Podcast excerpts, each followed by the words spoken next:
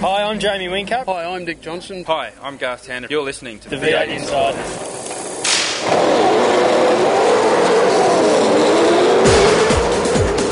It's your weekly dose of V8 news on the V8 Insiders. Now, here's your host, Craig Revell. The teams are in the US and they're ready to go racing. Well, this is one of the most exciting events that I can remember. But what will they do afterwards? Um, a lot of guys are going to Indy 500 and the good guys are going to Vegas. So uh, it- We'll find out today as the red lights go out on another edition of the V8 Insiders. You've taken the V8 to the races. You watch the action on TV.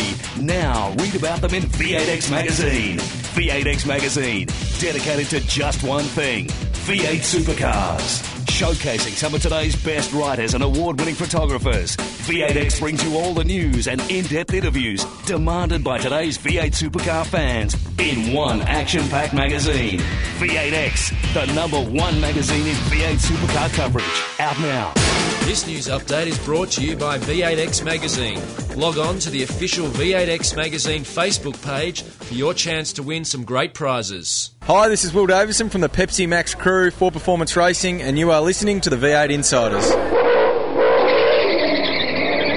V8 Supercars have appointed James Warburton as their Chief Executive Officer from June 1. Warburton takes over the V8 Supercars after key roles in the media, marketing, and advertising sectors, replacing David Malone, who stepped aside last month.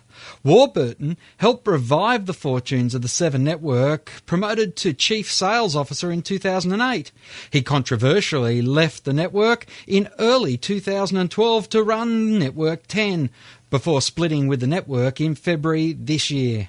Warburton will be expected to manage the next TV media rights deal, which will need to get started in 2014 and will also provide the series a much needed leadership in the wake of Tony Cochrane's departure as chairman and the sudden passing of James Strong. The teams have been releasing their Austin liveries this week with HRT going all Aussie waving the flag on the roof and rear panels. Erebus have gone with a star spangled design, whilst Russell Ingall's car is looking more like his former teammate Stanley Tools NASCAR than his regular Super Cheap Auto Racing 66 whilst Jonathon Webb will run the export livery of his major sponsor Darrell Lea. Ford Performance Racing have gained the support of the Austin Convention and Visitors Bureau. Although Tim Edwards was playing coy when I asked him about what paintwork might be on the car. What about going to Austin? Is there a livery, a US livery that you're going to roll out? No idea. Todd and Rick Kelly have visited their home of their sponsor Jack Daniels this week, visiting the small town of Lynchburg, Tennessee. This day and age, everything's in mega factories, huge stainless steel tanks, production lines, robots, and you come here and it's dead set like stepping back in time. Rick Kelly talked about going to America and the fact that he's not over there permanently. There is a lot of great events on our calendar, but personally, I've always wanted to race in North America. I I flew over there in 2007, um, whilst we're still leading the championship, to try and um, make a career shift, to be honest, in, into NASCAR, and uh, it wasn't spoken about too much, but. Um, you know, after meeting a lot of teams, the opportunities over there were, were pretty thin compared to what I had going on here in Australia. So we, you know, we decided to um, to focus on what we had here, and um, ever since then, I'd always been looking at one-off events, and uh, obviously starting our own team, the focus soon shifted 110% to to making this work. So. It's a it's a dream come true to go over there and, and race in North America and in particular in our own cars. Kevin Fitzsimmons from Dunlop talked about the logistics of getting all the tyres and the equipment over to the United States. I asked him, was it easier to go to the US than it was to Abu Dhabi, Bahrain, or even New Zealand? well, up until last week, it was looking pretty good, and then we found out that there's two towns in the US with the same zip code uh, on the way bill. So that was uh, rather interesting. We could have ended up with stuff going the wrong direction, so uh, we got that sorted pretty quick.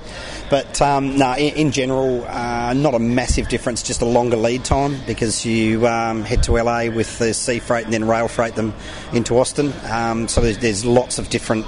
Um, transships, you want to call them, if you if that's you know sort of with um, one shipment from Australia of a 40 foot container with wet weather tyres and the equipment in it, and then uh, two 40 footers out of Japan with the dry tyres.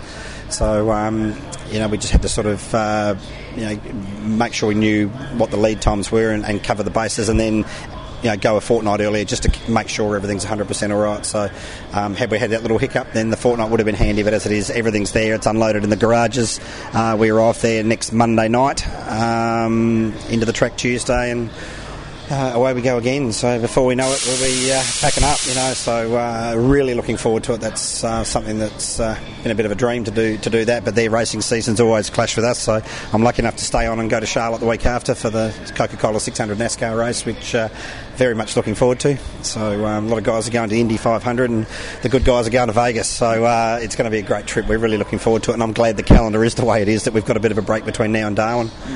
Of course, there's a lot of freight to be moved, and Dunlop is actually helping the teams to make their move over to the USA. Yeah, we do all sorts of strange things which uh, people probably aren't aware of, but there's a lot of stuff you can't fly in aeroplanes, you know, with batteries and magnets and uh, coolants, oils, resins, uh, all their carbon fibre kits. Uh, and everything. So uh, all their non-flyable items, we actually put in uh, home brew kit barrels, so 60 litre barrels, and uh, screw the lid, airtight lid on them nice and tight, and drop them down inside the tyres as we load all the wet weather stuff and the equipment from here. So it doesn't take up any volume in the container as such because it's inside the, the dead hole where the wheel would normally go, and um, it saves another 20 foot container of uh, equipment running back and forward. All the teams purchasing stuff over there. So just one of those little things that we work in together with and uh, make it happen. You know, so it works pretty good. What happens with the old tyres when they're over in America? Do you have to bring them back to be disposed? Yeah, we bring them back because the teams um, actually use them for um, their own testing, so it's part of their tyre bank.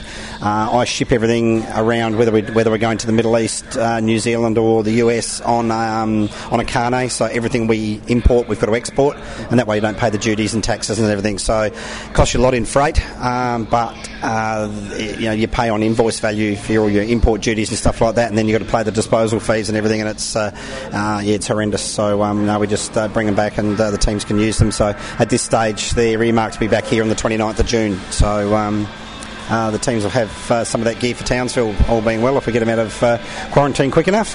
So, um, have some hard tyres up there for practice. Obviously, with Australian and American regulations for for soil and and for animal products and things like that. Cars going off the track get themselves into dirt. How do you clean an old tyre? Yeah, um, you do have that issue. Uh, we used to have it especially at Hamilton when we raced there and everything with the leaves from the trees. You know, racing there in in, uh, in autumn. Um, you know, had its challenges sort of thing with leaves getting into the tyres, especially on the cool down laps. So I used to ask the guys to go along and remind them all before the start of the last race, buzz the tyres on the way in and everything. So everything, so you know, uh, they're all paranoid about getting fined for breaking traction sort of thing. So you've got to be careful. But yeah, we used to burn it off with a heat gun, uh, the leaves. Um, with the Pukekohe situation and everything else like that, we're lucky enough we hit it with um, a steam cleaner, uh, high pressure wash and everything, and washes the dirt off, and doesn't hurt the rubber at all. So just uh, give them a bit of a clean up, dry them off, and uh, strip them off the wheels, and chuck them in the container and ship them home.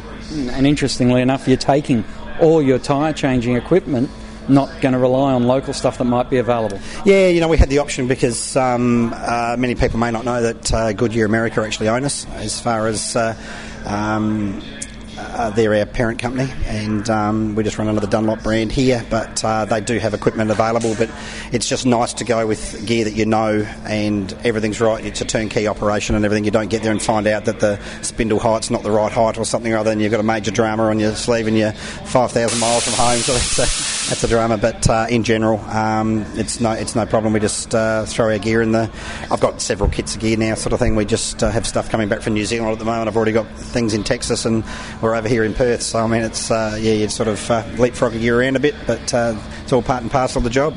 And with Goodyear being an original manufacturer equipment on many cars, particularly over in the US, was there any talk about maybe branding some of the tyres on on the cars to hit that market as well? Yeah, it was talked about. Um, we seriously talked about that uh, when we raced in Shanghai uh, a few years back and everything else like that about branding the Goodyear up there. But it's uh, um, it's a big exercise to do that and everything. So uh, it's that type of thing. We just sort of thought about it and luckily put it in the too hard basket because um, yeah, it, it's it just throws all sorts of challenges up. You know, with uniforms and everything else, it's pretty expensive. But hey, never say never. You never know what might happen next year. Well, the thing is, if NASCAR was getting upset that the Holden was badged to Chevy, you don't think they'd be too happy if you started badging your tyres, could you? Exactly right. That's 100% correct. Finally, the latest edition of V8X magazine is now available with the magazine undergoing its biggest makeover in 13 years, launching a new look and a complete redesign. This issue looks at Ford's future, their history and relationship with Dick Johnson Racing.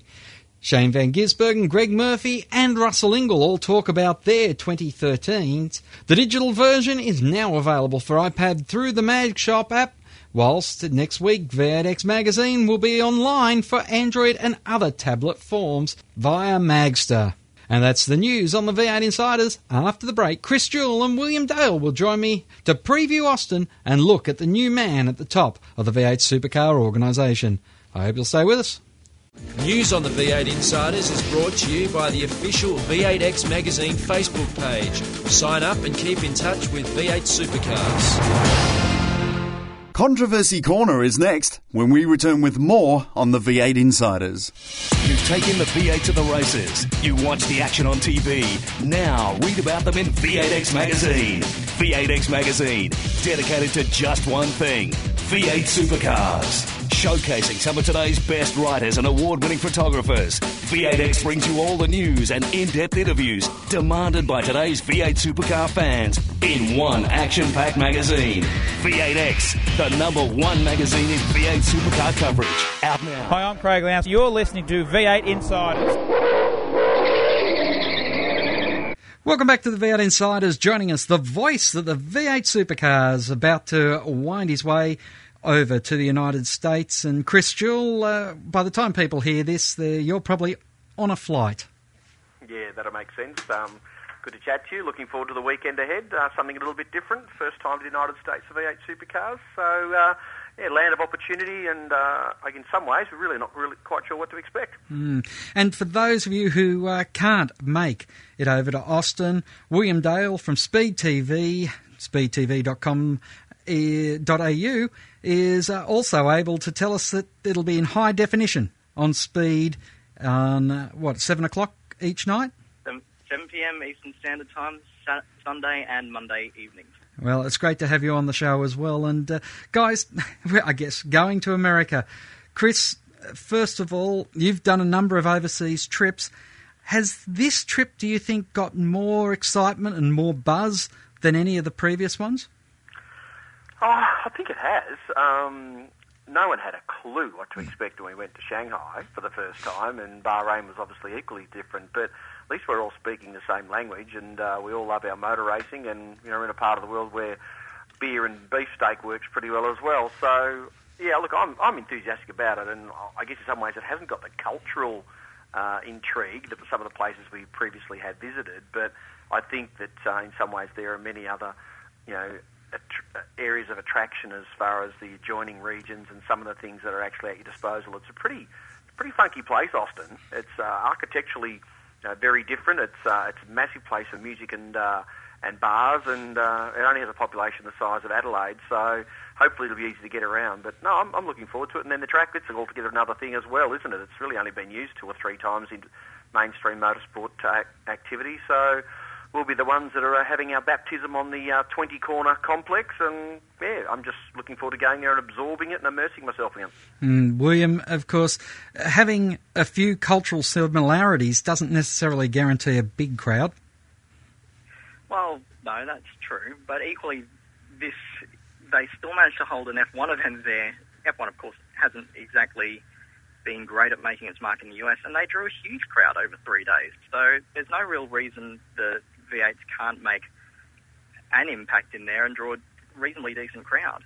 Mm, I guess Chris Economaki summed up the American crowds. He said, Everyone wants to go and see the US Masters once, everyone wants to go and see a Super Bowl once, everyone wants to see a Formula One race once.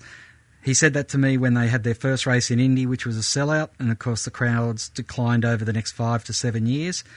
Is that the case with Austin? Do they have to just, as Formula One, have to just keep moving, every three or four years to keep the American interest and to get a different base because that's the incredible thing, Chris, isn't it? There are Yeah, so many right. people there. Yeah, you're right. I mean, there's plenty of money there, so they certainly afford to pursue their chosen vocations. And if motorsport's are high on the hit list, then there won't be any worries about how much it might cost to go to the event. But yeah, you're right. You know, Formula One breaks new ground every time it goes to somewhere for the first time, and then it wanes over time. But uh, look, I, I think we'll have a much healthier crowd than what we've seen in days gone by. With you know the much criticised and highly publicised uh, vacant seats at places like Yas Marina and Bahrain, I think it will. It'll certainly be a, a healthy participative audience, but um, I think they're probably more indoctrinated into the round and round uh, psyche rather than the road course psyche. But hopefully the pre-event publicity has been strong. I'm still concerned that you know we haven't got any big name American drivers there, even if they're there for two hours doing a you know a lap dash against the clock versus you know Marcos Ambrose or something. Uh, There'd be a little bit more reason people get excited about it. But look, we might be surprised when we get there. But at this point in time, it looks like it's going to be a full Australian show. Mm. And William, it, it's incredible to think we're going halfway around the world and we've got one race. It's one of only two races off Australian soil when three, four, five years ago they were talking about five to seven races overseas every year. Well, I guess that's the thing with international expansion. We have to find the right places to expand to. As we've been through before, China, well, that was a failed experiment, although it's possible that that could work at a different venue with different promoters. Bahrain, not exactly known or renowned for having lovers of motorsport. Same with same with Abu Dhabi. Austin could work though. I mean, it's a very open-minded community. If you're going to go anywhere in the US, while Austin's probably not a sort of mecca for road racing, equally it's not somewhere that is renowned for lovers of oval track or NASCAR. I mean, the nearest tracks at Fort, Fort Worth. They, it was, I think, the late 90s before Texas had a regular round of NASCAR Sprint Cup Series, or Winston Cup as it was back then.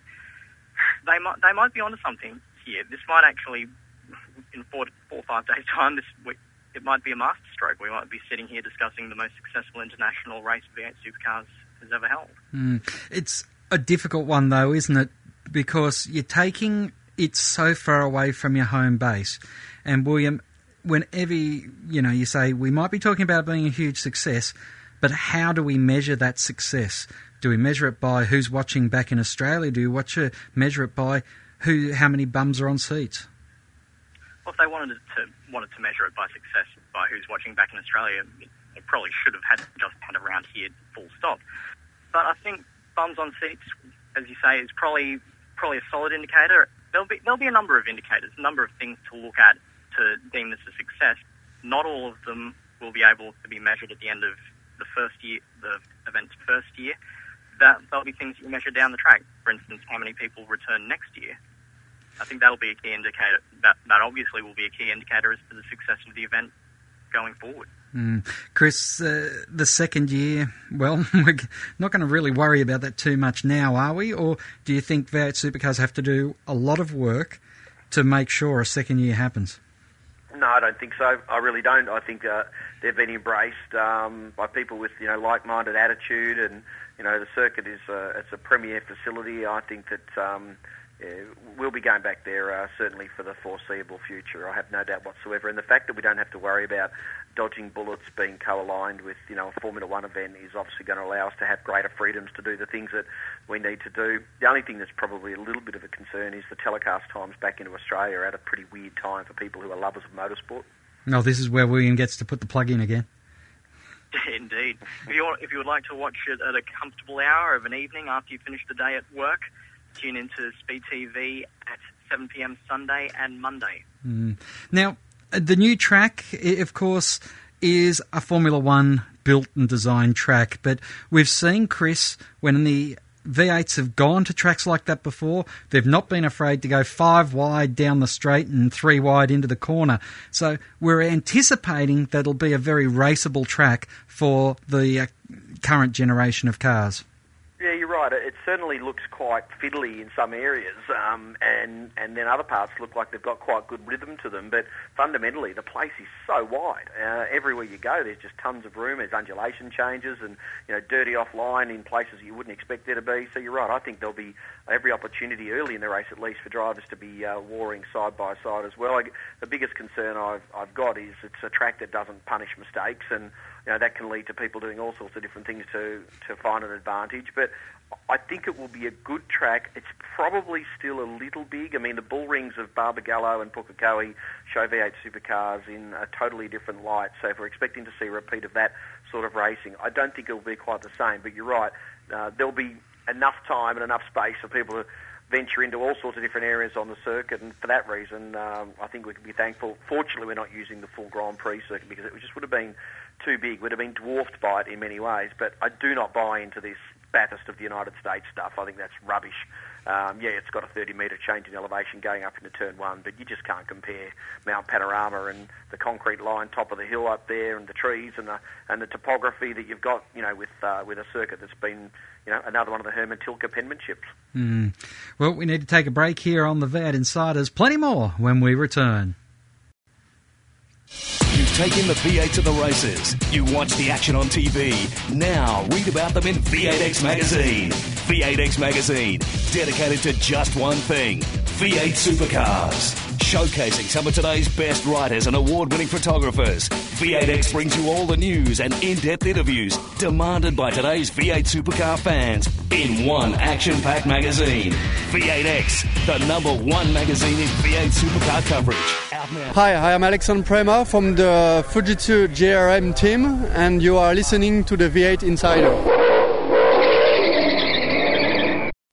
Welcome back to the V8 Insiders. Chris Jewell and uh, William Dale joining me, Craig Revell. And guys, well, one of the interesting stories, whilst we've all been focused in on what's going on in Austin and, and for some of us trying to get our visas and everything else ready whilst we're there, V8 supercars have quickly moved to fill the uh, the void uh, left by Mr. Malone as he vacates the CEO position, Chris, with uh, James Warburton coming to join the team. And interestingly enough, a few weeks ago, of course, Fogues had a, uh, a red hot go. Um, saying why they shouldn't employ James Warburton, but perhaps the die was already cast at that stage.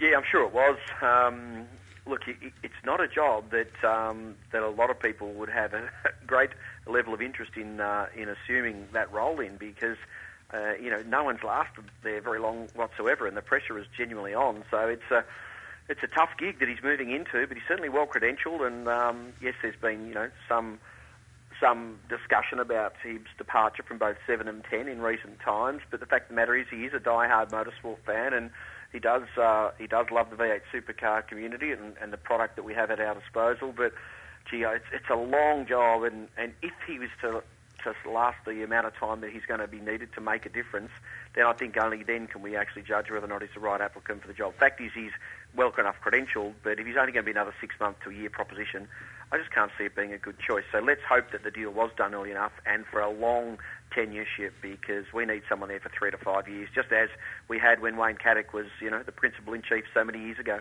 Mm, but it was a, a real shield and foil type approach back then, wasn't it, William? Where you had Caddick and you had uh, Cochrane, and each knew how to play on the strengths of the others, and each knew their role and how they were going to pursue the uh, outcomes that they, uh, well, they mutually had to achieve. This is true, and they, were both people who well and truly knew the ins and the outs of the motor racing business. Perhaps not in Cochrane's case when he first started out, but probably the big advantage that James Warburton will have is, as, as you said, he is a die-hard motorsports fan. Having that passion will certainly at least give him the opportunity to, well, not the opportunity, but it will encourage him to sort of embed himself in the business and start to learn every facet of it so that hopefully he'll make the right sort of decisions and le- take the category forward in the way that it needs to go to develop. Did David Malone have that? Well, he's not in the job anymore, is he? Mm, it's it's it, it is a shame because you have to wonder, uh, William, What does it do to your CV when you go into a, a, high profile sporting role and you're out of it in a considerably shorter time than you're expected to be there, on top of the fact that you were seen to be appointed for one particular role which didn't go as well as anticipated? No, absolutely. Well, you have to look at, for instance, the example of Randy Randy Bernard over in the US with IndyCar. Now, if any if any series has an even more um, heck, what's the best way of putting it? Checkered past? And even yes, exactly. It's the, than ours. It's IndyCar, and Randy did uh, publicly a very solid job, but in terms of appeasing the public and keeping them on side, largely through being very transparent to all the fans as to what he was doing to try and get the series on track. So when he was ousted at the end of last year, that came as a huge shock. Now we don't know we don't know for certain all the ramifications behind why Malone exactly why Malone was hired or why he's now departed the position. And I guess that's one of the things that hopefully James Warburton could possibly bring to the position a bit more transparency and openness as to the direction he'd like to take the series. Mm. Certainly, the series, Chris, and uh, and the management have been in such a difficult position. The transfer to Archer hasn't been completed yet. It, would, it is safe to say, and I know you're in a difficult position because you are uh, working with V8 Supercars, so I don't want to get you in trouble there. But it's um, it, it's still in that transition phase. It's not completely integrated its whole new structure and its new design. No, you're right. It's uh, there is um, you know some work still to be done in that regard, and you know I think that clearly they they have a charter of what they expect. The job's not a job that's ever advertised. It's one where we actually go to the market and headhunt the right person, or in fact uh, receive overtures from uh, the right person. So you can only say that uh, you know the fundamentals of and the background of uh, what James has is something that's attracted Archer. Uh, he will have to have sold himself into the job and will have to bring the skill set that he's required to actually close out all of the things that are still left in abeyance. And there's a lot still to be done, um, you know, in many different areas. So it's uh, it's going to be interesting times, and I would expect that there's probably likely to be some changes in the senior personnel uh, as far as the board's construction is concerned uh, sometime between now and the end of the year because if he's not been given the freedom, autonomy, and opportunity to make those changes, then we've just got another person who's not going to be able to achieve what we hope they can. Mm. One thing's for sure, we'll see a new logo, a new mission, and a new vision statement because that's what happens when there's a new CEO. Guys, the. Uh, the, the car of the future chassis, it's come in for a lot of conversation and about uh, one, how expensive or how cheap it is to build. But interestingly enough, the uh, following the incident of Scott McLaughlin at New Zealand, where he glanced the wall and found they couldn't continue because it had bent the chassis rails, it's interesting to see now that they're trying to change the car to make it cheaper and quicker to repair. Chris, weren't we going to a new generation car to be cheaper to build and easier for the teams to repair? That was the whole ethos, wasn't it? You know, have two or three of these sitting as spares back in your race shop when we're racing 20 times a year and sometimes back to back, which we've already done once this year with Symmons Plains and Pukekohe, and we won't do later in the year as was originally intended with the uh, the double header of Gold Coast and what was the Abu Dhabi uh, race. So you're right, it's, it's alarming, and I've spoken to two or three team principals who can remain nameless who are very much up in arms about the exorbitant cost of one, the bill, which is something like 65% more expensive than what people had envisaged, or certainly what had been forecast, and of course now the repair prices for the car. It's not just the accident uh, that Scott McLaughlin had, at Scott Pye's crash at Symmons Plains, which was obviously you know significant damage for that car. The one on the Saturday at Barbagallo still amounted to be many tens of thousands of dollars, and uh, other cars have made fairly heavy contact, include Alex Davison's car back at the Clipsal 500 event, and it is a significantly more expensive proposition, and it's coming in for quite a lot of criticism from a lot of people who believe that um, the design now needs to be retrofitted with specifications of engineering that should have been foreseen in the first place. Hmm. Not my words, theirs, Yeah. that is concerned. And, and William, that's the critical thing. When Chris is saying 65% dearer to build this car than the last car, they were supposed to save 50, so that means they've got to up in cost of building 15% so far.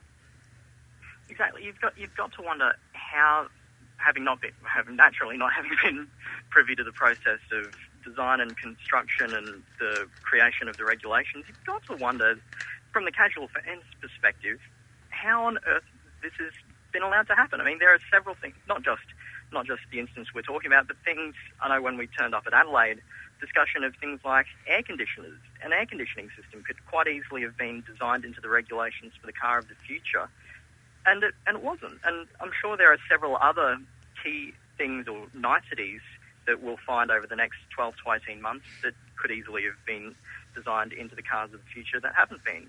Hmm. And and there was such a long development process with you know the people that were involved know what they're doing. Um, it's honestly quite surprising that things like this weren't thought of. Mm. It's going to be interesting to see how the new generation car evolves over the years, but uh, at the moment, a lot of people are left scratching their head, and a lot of people are looking at bank balances, Chris, and just going, "Where's these?